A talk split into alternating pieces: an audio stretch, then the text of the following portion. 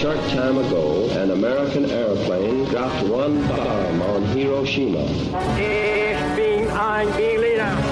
Mr. Gorbachev, tear down this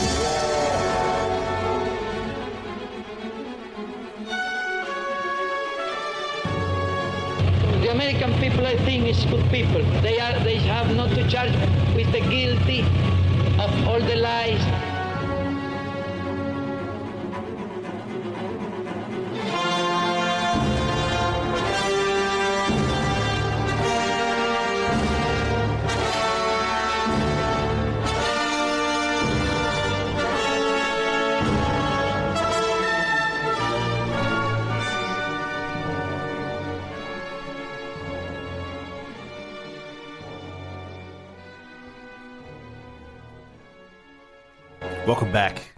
Cold War podcast, or is it the Cold War podcast, Ray?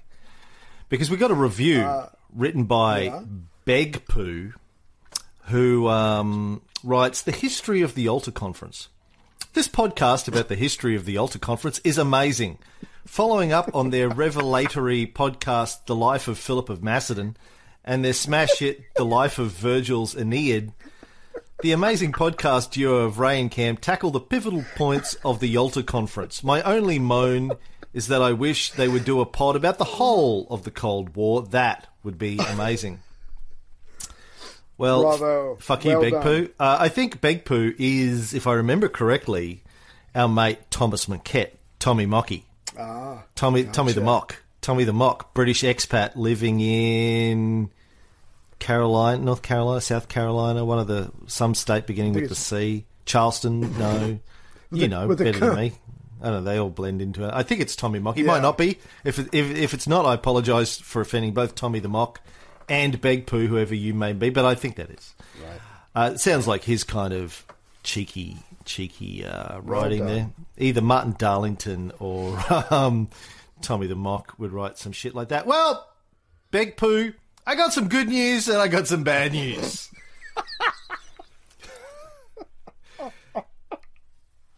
the good news is we will soon not be talking about Yalta. The bad news is Just when I thought I was out, they pulled me back in. just when I thought I was out of Yalta. I said to Ray, "Look, we're out of Yalta. That's it, man. I don't care if there's anything else in Yalta. We're not going to do it. We're not. We're done. I'm just going to. We'll just. Yeah. I'll just skip through the rest of the Yalta conference. It's only one more day. How important can it be?" And then I read it and I went, uh, uh, "We can't. Oh shit, we can't really skip that." I had to take my book out of the trash can. Oh yeah, this happened. Did that happen? Oh, okay. Yeah, let's let's talk about this. One more day of Yalta, kids. That's all. Come on. Hang in there. Gird your loins. Suck it up. I promise you, Gird and suck. before today is out, and by today I mean Ray and I sitting down and talking about this for three hours, we will in fact be out of Yalta. I know it's in my notes. I mean, it says we're out, we're gone, we're done. But Done. we're not quite there yet. Now, I promise you, when we get to Potsdam in a couple of months, Oh, right. we're gonna oh, we're gonna go through Potsdam like Indian curry through a b- baby. That's how fast we're gonna go through Potsdam. But uh, what? it's disgusting. You don't even recognize any uh, buildings or anything on the side. Just zoom yeah, right by it. Yeah. Uh, except for the bit about Truman and the bomb, and all, yeah, we probably we'll probably have to take some time talking about that. But that's a long way bit. away. We're going to do the whole Manhattan Project before we get to Potsdam, so don't worry about it. It'll probably be two years before we start talking about the conference that happened four months later. Don't worry. Yeah, it's going to be fun. I have to ask you a quick question. Hmm. When you listen to podcasts, do you adjust the speed? No, but uh, Chrissy does. Yeah, she's she, she's. Okay. I hear her walking around and. I said, "How do you how do you do, listen?" And she goes, "I don't even notice anymore." Yeah. Hmm. Well, I mean, I got an email the other day that someone said they did it for us, and I said, like, you know, we, try to come across as extremely manly, and then here you are speeding up our voice, making us sound a little bit like Mickey Mouse. It, it's just Hmm. degrading, but I guess I can see their point, you know, as much time as we spend on things. But uh, still, still, I, I just find that so odd because I've never done it before. But I think it's more common than what I believe. Yeah, I think it is. Now, I want to remind everybody the reason we're doing this is because the Yalta Conference is the start of the Cold War. You've signed up to listen to a Cold War podcast, motherfuckers. Don't blame me. I'm just I'm just telling the story. You don't want to hear the story? Fuck off. Go listen to something else. But seriously, this is where the Cold War started. And uh, if we Pam skip was all about customer service. if Fuck we off. skip over this, then you know, I guarantee, like a couple of months down the track, you'll be going, "What? What? What? What's that all about? What happened? What did I miss?" like Chrissy watching a film. Who's that guy? He's the guy they just explained to you like ten minutes ago. What? Really? What? like we're watching Game of Thrones. What? What? Who's he? Yeah. What? What just happened? What side is he on? What, what? Yeah. So anyway, on the morning of February 9th, 1945, Yep. the mm, sort of last full day of the conference, the Americans presented a short document entitled Declaration on Liberated Europe. Oh, oh, before we jump into that, j- just to let everybody know that up till this point, um, because of Churchill's tenacity, and the, I don't think there's any other word for it, his bulldogness, if you will, and along with uh, at, at times FDR's help and at other times Stalin's help, I mean, he's been able to get some things done, and we all know that he's the weakest player uh, who's uh, at the board. He has gotten the uh, the uh, permission for the French to participate. He's gotten uh, Stalin to temporarily pull back on his demand for ten billion dollars in reparations, and and yet this thing has not unhinged Yalta. It is still going forward. The Yalta spirit is still relatively strong. The United Nations looks like it's going to go forward, and Churchill's looking like he's in a pretty good position thus far up until this morning for when he heads back home for his post-war elections. Um, and as far as Poland, uh, you know, they're not getting any, anywhere with Stalin, eh, but they do have to continue to work with him to even have a chance to have any say in Poland. So they, they recognize this. But so far, Stalin, excuse me, so far, Churchill has been able to do some pretty good things until the morning of February 9th comes along. All right, back to the first day of the Yalta Conference. Where was I at? Oh, let's just start again. Shut up. The Declaration on Liberated Europe document the Americans presented, very short document, quickly discussed and approved. It, it, it, it, it received very little attention during the conference, but would go on to become one of the major documents of the Cold War. Now, it laid out Yeah. how the. Yep. Sorry. What? I just wanted to add on to that uh, about that what you just said. Uh, Henry Kissinger would later write that when it was decided to organize resistance to Soviet expansionism, America did so on the basis of Stalin's failure to keep his word as given at Yalta and as the American leaders and public had understood it. So, like you like you just said, uh, this just was given short shrift. They talked about it, they signed it, but it will become the basis because it seems that Stalin's going to go back on so much based on this one document. The, you should go into politics, Ray. Really, you, you have a knack for saying a little without really saying, saying a lot without saying anything. Like it's, Thank uh, you. You should, you should really run for Congress or Senate or something. Stop it! You're embarrassing me. Stop it! Stop it! Yeah, oh, that document. Yeah, there's a lot in that document that uh, is just that had a lot, and it was a lot in it. And uh, you know, as we'll see later on, there was a lot in it because uh, when they tried to talk about it, and they Kissinger, I they thought quote there was a lot. His wor- Yeah, Kissinger, even you know, people tell me there was a lot in that document, and uh, I think as you'll see, there it had a lot Kissinger. in it. Kissinger my ass. All right, so It laid out how the big three were going to treat the countries that were liberated from the Nazis. Mm-hmm.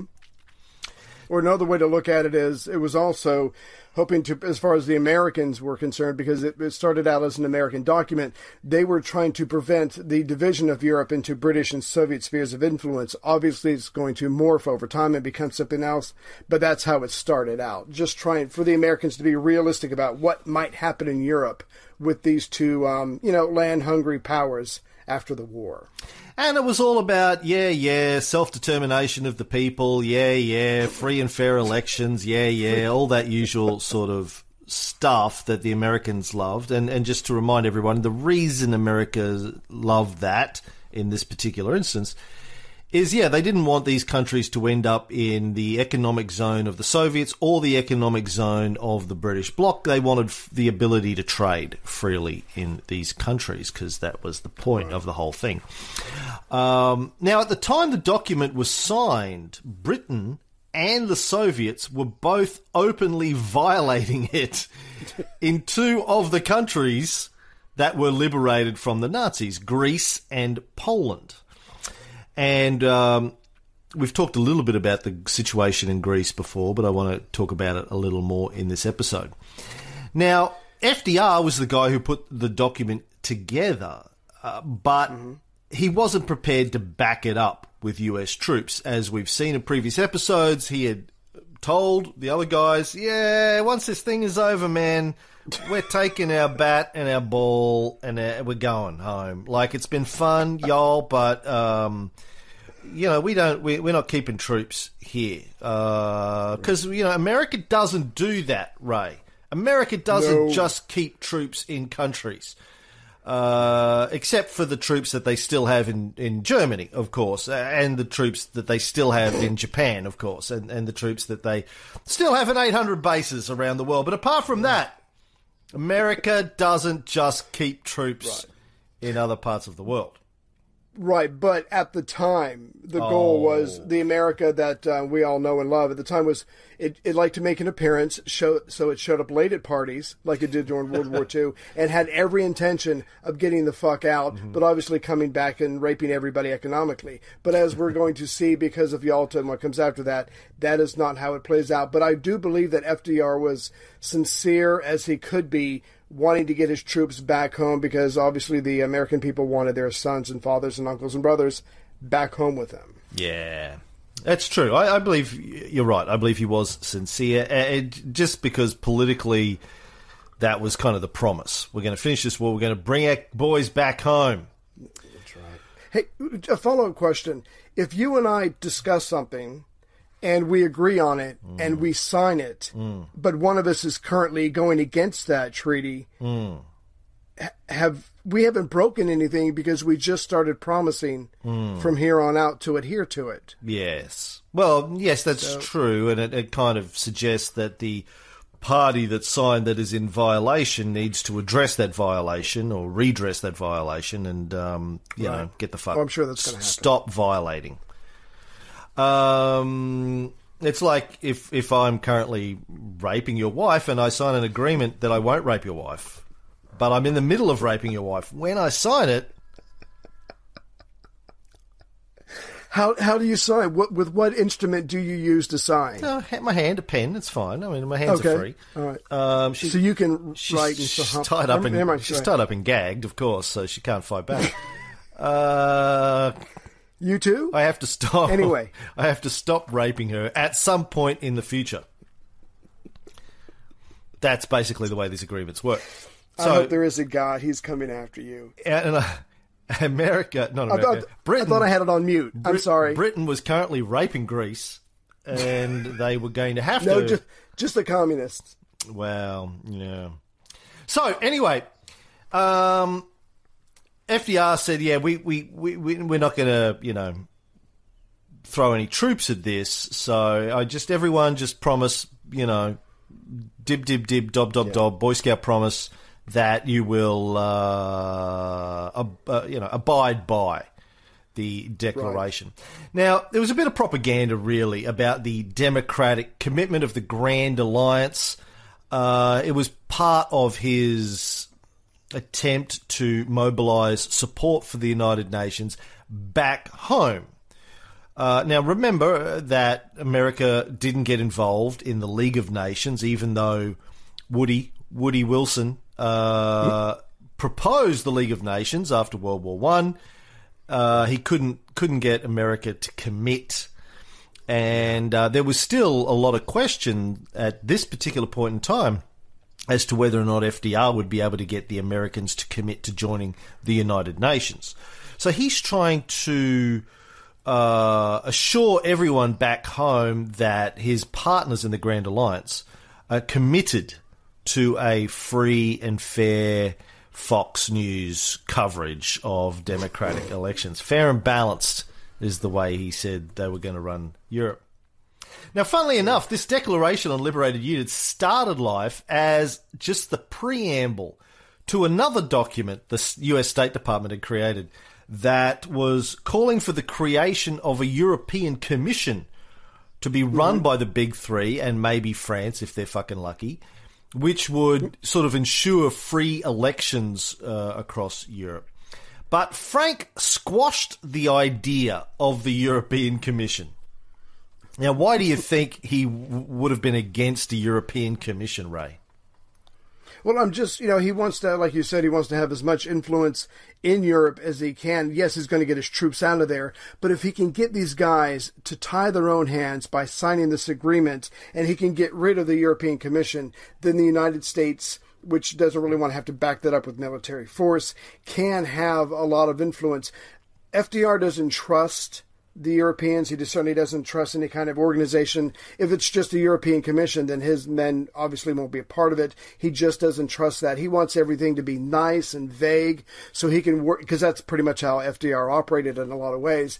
He wants he wants to have everything kind of nice and vague and have more understandings than than uh, airtight laws so he can work his magic afterwards. But for right now, get everybody to commit to it, get them locked in, and then go from there. Anyway, so yeah, he can do magic. Well, I think there's a little bit more about the uh, Frank's desire to kill this idea of a European Commission because if you've got three, if you've got the big three and maybe the big four running running Europe in perpetuity uh, it makes it a lot harder for America to come in and take over Europe economically. Right. Because you got to have it's it's going to be like Yalta all over again. You're going to be negotiating constantly on making sure that everyone's happy, that the Soviets get mm. their bit, that the Brits get their bit, that the French get their bit. French. And no one and and uh, Frank doesn't want that. He's just like, well, let's just say, oh, we're going to just stay the fuck out, and then we can move the fuck in.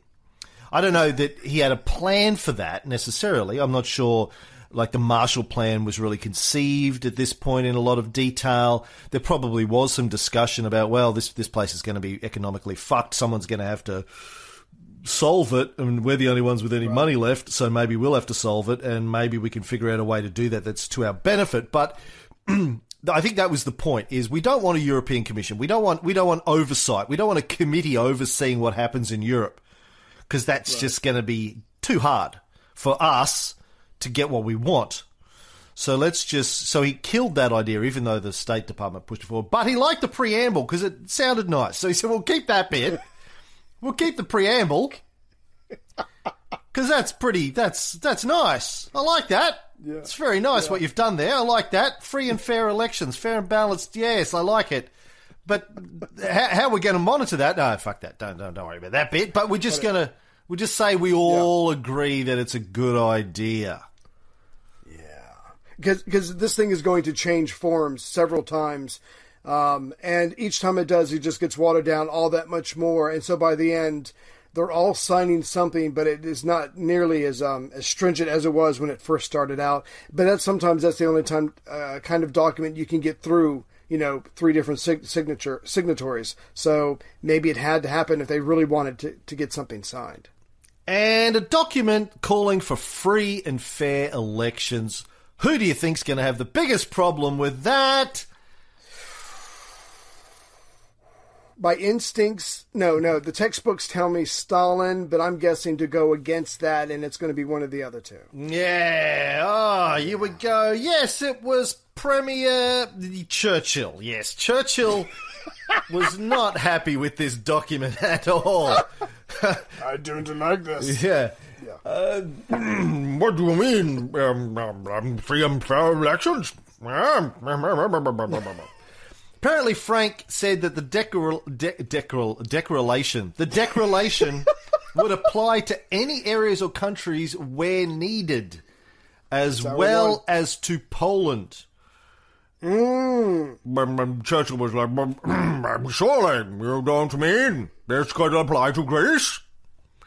I haven't done Churchill for a month. I mean, it feels good to get back into Churchill's skin. I like it, yes. Never before, in the field of human conflict, has so much been owed by so many to my penis. Um, he uh, he was worried that it would apply to Greece, uh, of course, and he was like, "Well, No, no, look, it applies to everyone else, but not me, not me. Meh, meh. um, so you But it does have a part that, like you, I think you said this earlier, but there, there's a part that references the Atlantic Charter. Obviously, he was the co-author of that, so uh, right away he thinks it's a gun pointed at him and his, you know, his country's lifestyle. He has to do something about that. when you say co-author, like Frank wrote it and held a gun, he's a bit like Luca Brasi. He had Luca Brasi hold a gun to Churchill's head and tell him that either his signature or his brains would be on the document, like by the end of the deal, right? Little little known historical fact: when Churchill signed that, he purposefully misspelled his name, so legally, technically, he is not bound by its terms. That's not true. Well, when Johnny was first starting out, he was signed to this personal service contract from the big band leader. And as his career got better and better, he wanted to get out of it. Now, Johnny is my father's godson. And my father went to see this band. And they offered him $10,000 to let Johnny go. But the band leader said no. So the next day, my father went to see him, only this time with Luca Brasi. And within an hour, he signed a release for a certified check of $1,000. How'd he do that? My father made him an offer he couldn't refuse. What was that? Luca Brasi held a gun to his head, and my father assured him that either his brains or his signature would be on the contract. That's my family, Katie. It's not me. Yeah, that's not you, Michael. He just sounds like a good businessman to me. That's all. That's all I hear. You know, I mean, I'm sure you know. I'm sure everyone knows. But when, like when they were shooting The Godfather and they cast uh, and Coppola cast Al Pacino. Um, and for the kids out there who don't know, Al Pacino was a complete unknown. He'd made a couple of small films, but he's a complete unknown. Studio wanted a big uh, superstar. They wanted Robert Redford to play uh, uh, uh, Michael Corleone, and, and, and Coppola cast Pacino. And um, that scene, the wedding scene, was the first uh, thing that he shot. And um, when the studio saw the dailies, the rushes, they were like, "No, you got to fire this kid." He's hope. You look at that scene; he underplays it so much. He, he you know, he he he he's speaking sort of in this soft monotone. There's no emotion. Now, and Pacino, of course, knew what he was doing. He knew that he was going to start the, the character was going to start off as this quiet, shy, Yeah. reserved uh, guy, and by the end of it was going to be the you know complete fucking badass, and that you would see the progression. But the studio, you know, Robert Evans, those guys didn't get it, and they're like, fire. Anyway, you go back and you watch it now, like just.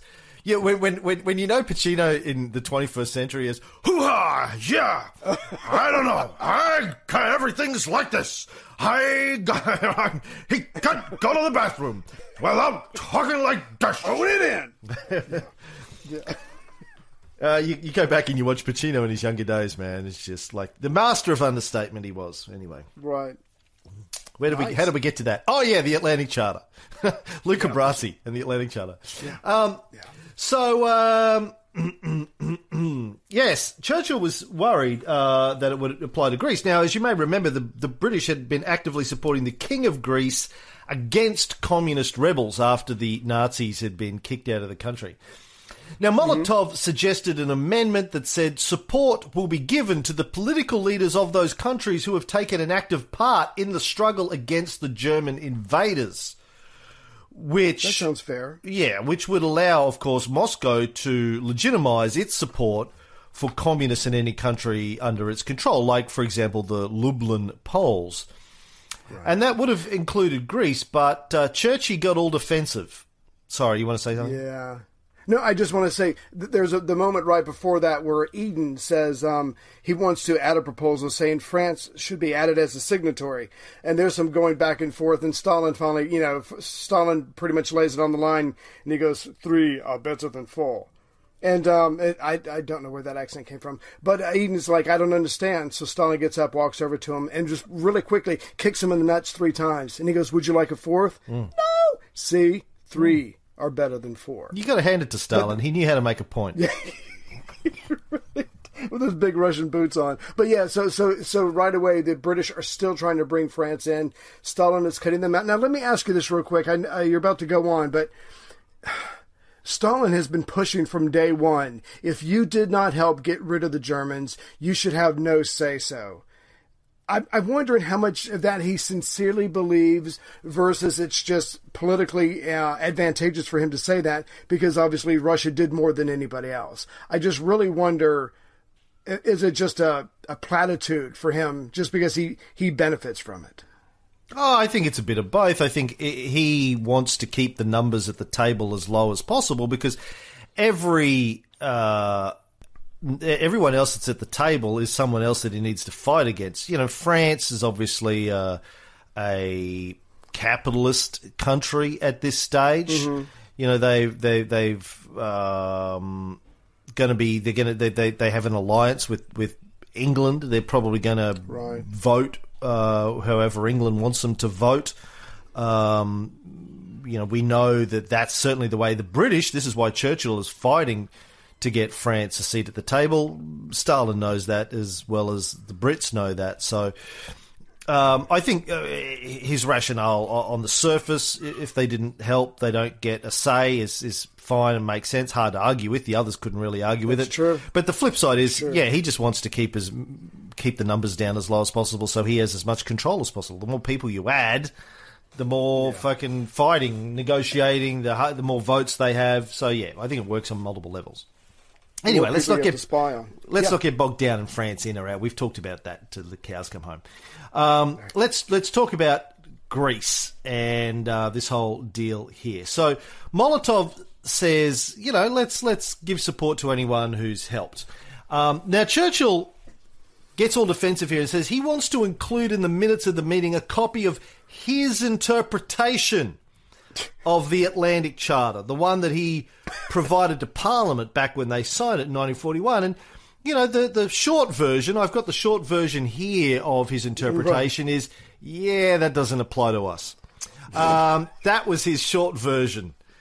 Uh, yeah. Why do you need an interpretation of something you signed? Self self determination for all peoples, unless they're part of the British Empire. They're you know obviously fuck them. But everyone else, everyone else's empires, it applies to. Just uh, not us, because we're good guys. You know, we we only uh, invade and uh, occupy uh, the people who who love being invaded and occupied. And they benefit so much from it. They We're going to go into that later, but that is Yeah. always pissed Look, off. But you go you go and ask anyone we've invaded and occupied for the last hundred years, and we if they love us. Go, just go and ask them. You know, no, the fact that we have a massive army there doesn't matter. The fact that we, we kill everyone who disagrees with us doesn't matter. Just go. Yeah. no, that's that's bullshit. Yeah, yeah, Just go. ask. Yeah, just Anyway. go. So Stalin speaks up. He says, uh, shit, what's my Stalin voice? Vodka? The Prime Minister need have no anxiety that Mr. Molotov's amendment was designed to apply to Greece. He remarks. Like, boom, just throw it out there. And he don't, like, it, it's like Voldemort. You're not supposed to mention Greece at the you table. don't say the name. yeah. He, he who must not be named. Star- I love this. Stalin just, he's like, he's just fucking with Churchill so much. He just throws it on the table. Oh, don't worry. We didn't, we didn't mean you, my friend. When we said there's some fat uh, people who look like Winnie the Pooh around the table, we're not talking about you. Don't worry. No, no, no, Don't no. take it personally, my friend. Shut to your face. Um, Churchill shot back that he wasn't worried. He just merely desired that everybody should have a fair chance and do his duty. what the fuck? I'm not that- worried. Uh, I, I look nervous. I sound nervous, and I make you nervous, but uh, I'm I'm not uncomfortable at this moment. I always sweat like this. I'm a fat man. fat men sweat. I glisten. Now, he said the British didn't want a joint Allied military command in Greece, but welcomed observers. You can come and look and watch how we're fucking killing the communists. Just But anything uh, else, stay out of the stay out of the way. Right, right. right. And he promised the British would leave the country when peace had been established. Aww. Which basically means when, wipe this tear. when we've killed everybody who disagrees with us and, you know, weaponized the king's military, Right. of course we'll leave. I think that was King Peter II. Yeah, once we kill all the communists and the monarchy's back in charge, and let's face it, it's easier to deal with one king than several communists. We will leave because by then we will, our troops will not be needed. So yeah, very tongue in cheek there, and uh, and obviously they've done it before for for hundreds of years. Hmm.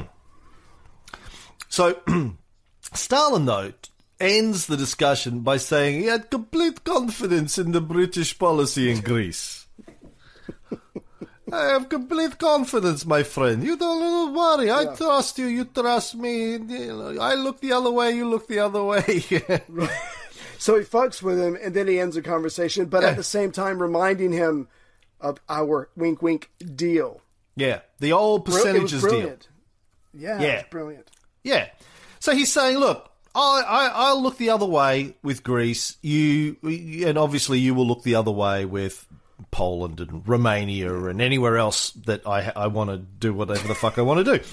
Now, this is important, and this is why we're, we're going to the trouble of talking about this again, kids, is because as you will see in future episodes, the whole treatment of Poland thing blows up very, very fucking quickly. Within weeks of Yalta, it blows up massively and becomes a big shitstorm. But here we have the basis of the deal. We've, you know, we've talked about Poland and, and, you know, they've left it sort of wishy-washy a little bit about how they're going to form a new government there. The Brits and the Yanks were pushing for you're gonna you're gonna integrate the London Poles into the government, and they were like, "Listen, we will expand the government in some way. It'll all be fine. Don't worry about it, my Don't friends. Have, worry." have more beluga caviar and vodka. It's all good." But Yeah. here is Stalin is is literally in in in the last plenary session, really, of the Yalta Conference. He's saying, "Listen, um, I will turn a blind eye to Greece. Wink, wink. You know, uh, and they all went with it. Churchill was like, Yeah. "Whew, I dodged that fucking bullet. Let's move on." And then, but they'll come back and they'll bitch about Stalin's treatment of Poland later on. But just rem- I, want I want everyone to remember that this is, you know, they kind of gave it tacit approval during the this last plenary session. And even more than that, they knew they, the West, two Western leaders didn't even have a choice. So they're going to hmm. give tacit approval, but they know in their heart of hearts they have they have no choice. I'm looking at a map real quick of uh, what Russia occupied in Eastern Europe, and I'm going to put it on the Facebook page. But I mean, you've got Belarus, you've got Poland, you got Czechoslovakia, Hungary, uh, Yugoslavia, Romania, Bulgaria, and Albania. I mean, they pretty much control all of the Balkans except for Greece, and so Churchill has every right to be nervous. But at the same time, this is a done deal. Poland is, you know. Squ- right in the middle of this. Stalin owns it, he controls it, and he knows it, but he's still going to mess with uh, Churchill every once in a while. Every time Churchill brings up Poland, he's going to bring up Greece, and you know, just that tit for tat is going to keep Churchill in, hopefully, in his place. So uh, just remember that uh, when they bitch later on uh, about you know the spirit, because you'll one one of the things you'll hear a lot is Stalin obeyed the letter of the agreement, but not the spirit of Yalta. The spirit of Yalta becomes a big thing. The spirit of Yalta, but thi- to me, this is the spirit of Yalta. I, I'll look, a, I'll turn a blind eye if you turn a blind eye. That was the spirit of Yalta. and let's just try and, and let's all try and get along. I, I think that's really the spirit of Yalta. I'll- let's all try and get along, but turn blind eyes where we need to. Let's put out fluffy sounding statements about fair and balanced, but really let's just turn a blind eye when we need to. Now, just to recap and, and to update folks with some of the stuff that's happened in Greece. Um, the, the Nazis and the Italians have been chased out of Greece. When the British troops landed in there, they launched a war against the Greek communists, the EAM and the ELAS, who were trying mm-hmm. to overthrow the monarchy. Now, the Greek communists had played a very significant role in kicking the Nazis and the uh, Italians out. I think they had like 50,000 right. uh, troops, yep. the communists in Greece. They, they're very, very well organized resistance. Um, and you would think that uh, if if they played such a big role in, in, in kicking the Nazis and the Italians out, they should have a say on the future direction of the country. But no. Um, no. They did do a deal in the early months after the liberation of Greece. They did a deal with the, the British and the, the king uh, to see how it went. It didn't go well. They arced up a couple of months later and said, "No, no, no, no, we don't like where this is going." The British came in and, with the support of and supported the Greeks, to crush the uh, the communists who were trying to uh, you know replace the monarchy and the right wing government right. with more of a left wing government. Yeah. Now, Churchill was actually trying to be a little bit clever because he knows he's going against Stalin.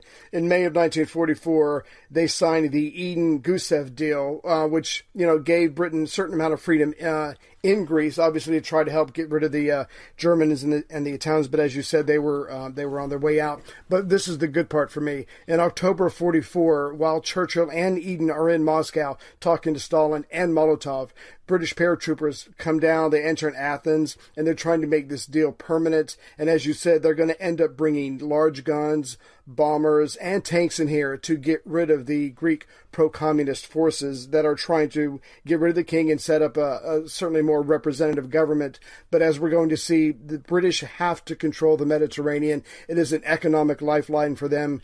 Greece is, just a very important part of that. So Greece cannot, at any cost, be lost to anyone who doesn't get along with the British because they have to, before the war, Mediter- the Mediterranean was a British pond. It has to stay that way afterwards for economic reasons. And so they will, they will, no, there's, there's no gesture too far that they won't go to secure Greece because it's a matter of economic life and death for them. Yeah, exactly. So this free and fair and uh, democracy bullshit is good for the good for the folks where we don't have economic interests.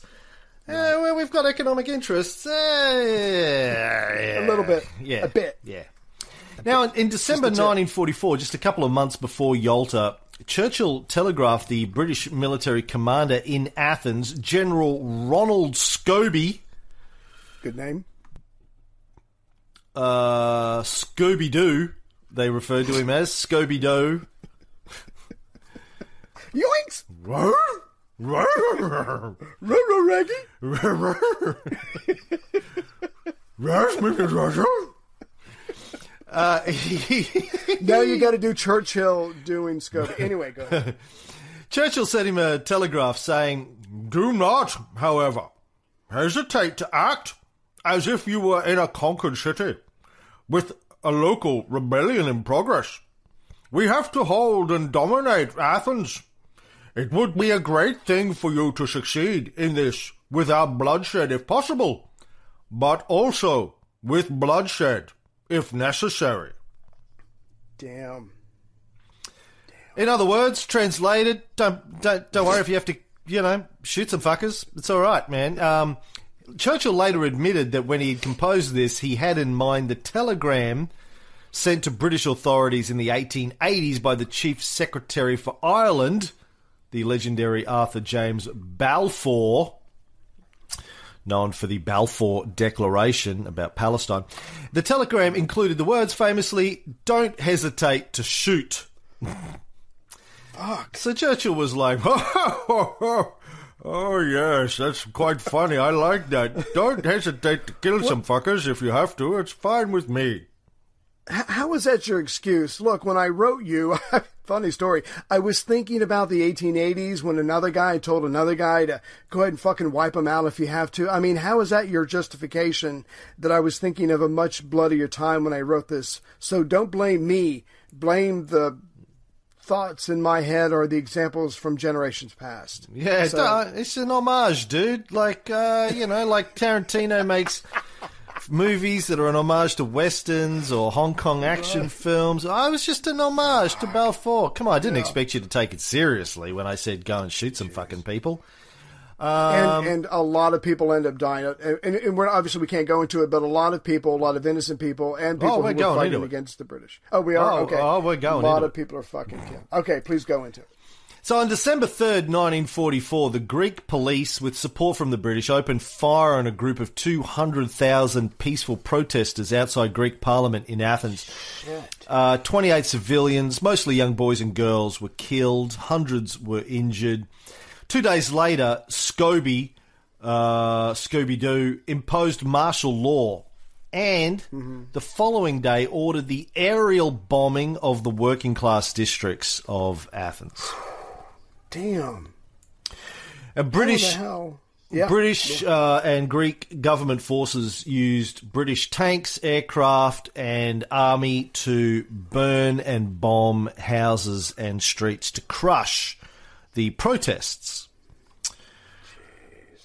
Um, So first, no, just, just I mean, these Greek people. For anybody who's listened to that part of my World War II podcast, you have an idea of what the people went through when the Germ, the first the Italians, then the Germans came in. After years, they're being pushed out, and now the fucking British are doing the same thing for, for the same reason. They just have a different uniform on. exactly. Damn. Now, again, I want people to remember this when, when we get to criticism of the Soviets and Poland. This is what the British were doing during the fucking Yalta conference. This was going on in Greece. The the crushing of the communist forces. Um, so the hypocrisy here is mind blowing. Um, Now, funny thing is, well, it's not funny, but um, according to one Greek eyewitness, the British even set up sniper nests on top of the Acropolis. Oh, bad form. And he wrote, this eyewitness, or he said in an interview I read, not even the Germans did that. They were firing down on EAM targets, this is the British, but we didn't fire back because we didn't want to harm the monument. Ah, smart. Smart. Smart. No, evil. the Brits. Yeah, I know. Well, yes, yeah. smart Yeah, and yeah. evil. Um, But it seems, according to some of the diaries that have survived, that the British soldiers, at least some of them, and officers, didn't even seem to know who they were fighting. There are surviving diaries and letters from British soldiers and officers who were in Athens who seem to have believed they were still fighting Nazis or Nazi backed forces. Um, they will say, "Oh yes, uh, we're killing the Hun." Um, they didn't even know they were fighting Right. Greek communists. Um, so there you go. Now, Now, I'm sorry, I was just going to add to that. So a lot of this, a lot of this fighting intensifies in December '44. On January 6th, uh, the British ambassador to the United States, uh, to Lord Halifax, told his government that the U.S. president said, "Look, we appreciate what you're doing in Greece. We know you're trying to quell the, the communists. Forget freedom for a second, but um, but you're not doing a very good job of bringing the American opinion along with you. And as America has taken over as as the power in the world, you know, Britain has to consider that. But again." Um, the the the American government understands what's going on, but the American people don't like it because, rightly so, it seems a bit over the top and it seems a bit cruel for these people who are just trying to fight to have some kind of say in their government. Oh yeah, well, uh, the the British actions in Greece were roundly condemned by the press in America and England at the time, uh, but they didn't really give a shit. Um, and you know, the one country where they weren't condemned was Russia.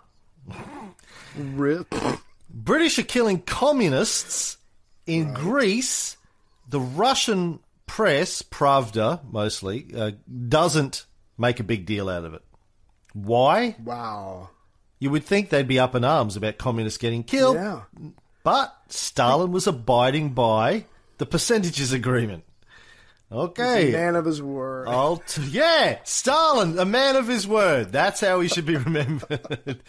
he is like, well, I said I would. I said I would turn blind eye, so blind Yeah. eye I must turn now, and uh, I'm sure it'll all work out okay in the end. and uh, Now- I'm sure. I'm sure Churchill will give me full credit for turning blind eye. I get a big hug. When we meet again, I get a big hug. No, but Scobie's, uh, Churchill's order to Scobie was re- uh, leaked to the press, which obviously added a lot of fuel to the fire. Now we know better. Churchill could have just simply turned to the cameras and yelled, fake news! But he didn't. and so, uh, yeah, he so, so public support was zero. But like you said, it did matter. Britain has to control Greece for, for economic survival. Now, this whole event in Greece is known as the Decembriana, the December events, um, and the uprising, or the crushing of the uprising, really, happened uh, just a few days after Yalta. Uh, thousands had been killed. And then after the uprising or the protests or whatever you want to call it had been crushed, the Greek army, again with the support of the British, went around and rounded up 12,000 communists and threw them in concentration camps. Jeez. Uh, a truce was signed on the 12th of February, two days after Yalta concluded. Right. And that, though, began another chapter in Greek history known as the White Terror, where anyone of being associated with the communists was sent to concentration camps. That reminds me of uh, during the Yalta conference um, when the Greek crisis um, was, you know, not flaring up at that particular moment. Stalin asked Churchill to describe the situation in Greece, and Churchill was pretty honest about it. He goes, "Look, I don't want to ruin your appetite before dinner. I don't think you would like what I have to say." But Stalin's like, "No, no, come, you know, come tell me." So, um, so um, Churchill, to the best of his ability, gives him a, a rosy picture of what's going on. But again, this is just uh, Stalin just reminding him, you know, over and over and over again of our deal. He's just going to keep bringing it up to humiliate Churchill, but also to remind him to stay the hell out of Poland because that's the deal we have. Yeah. Um, so the White Terror uh, in itself led to the Greek Civil War, which started a year later in 1946. But of course, this isn't how Churchill presented it to the public. He got up in the House of Commons on January 18th, 1945, so in the middle of the Decembriana, and he said, It has fallen to the hard lot of Britain to play a leading part in the Mediterranean. We have great responsibilities, and we have made great exertions there. We have one principle about liberated countries or repentant satellite countries which we strive for according to the best of our ability and resources. Here is the principle. I will state it in the broadest and most familiar terms. Government of the people, by the people, and for the people. Set up on the basis of free universal suffrage. Elections with secrecy of ballot and no intimidation. That is, and that has always been, the policy of this government in all countries. somebody said, uh, hold on, why don't the Aboriginals in Australia have a vote? Shut up!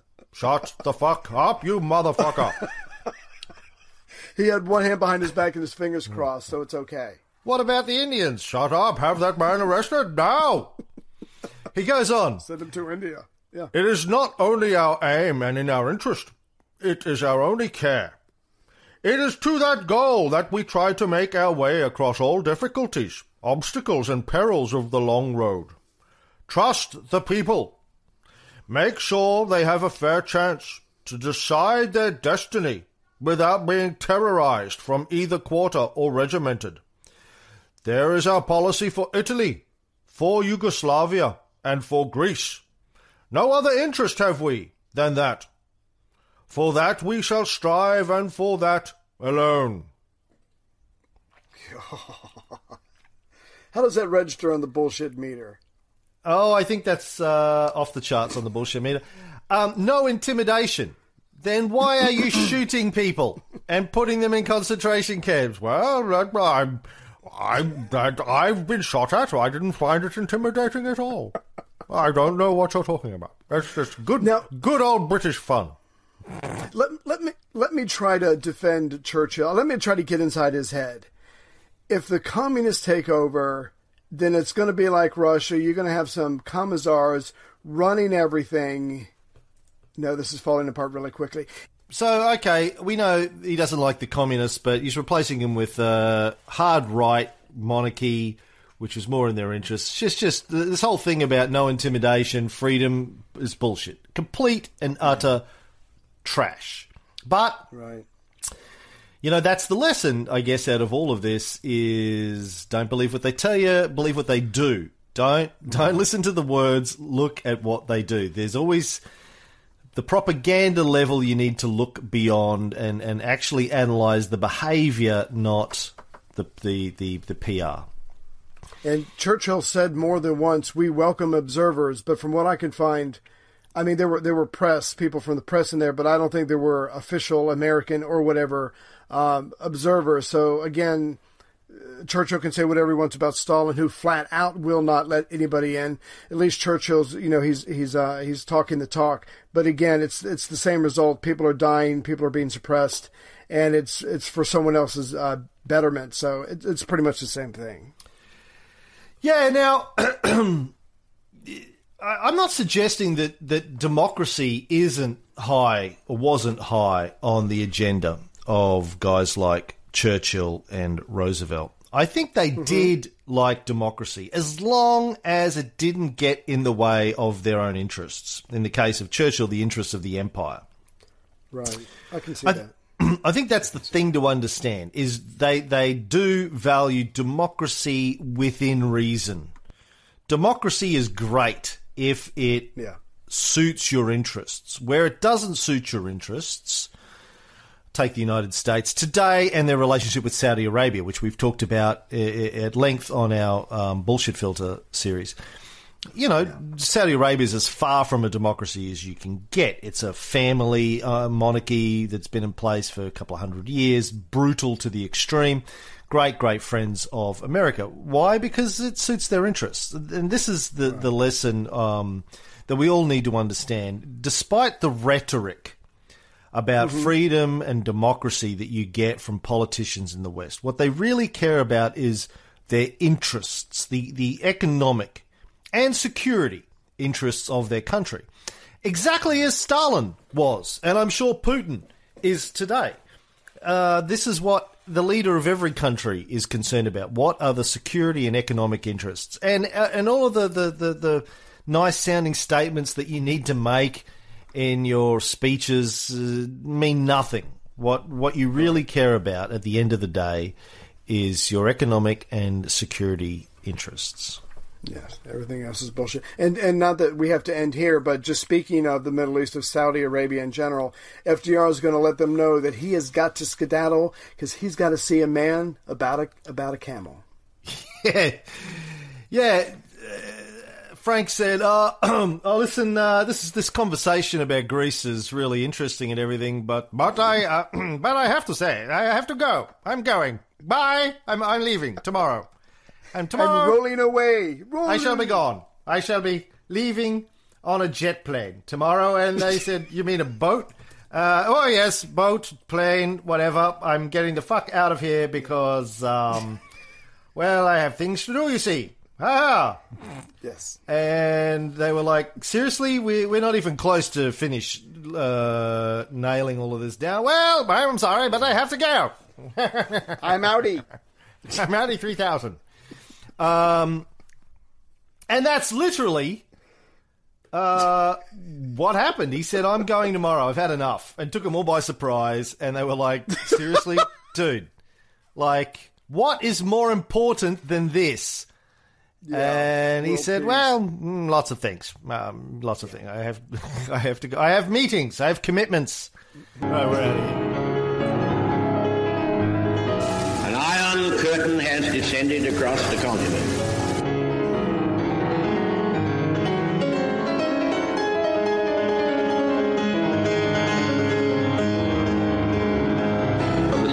Military buildup on the island of Cuba. The purpose of these bases can be none other than to provide a nuclear strike capability against the Western Hemisphere.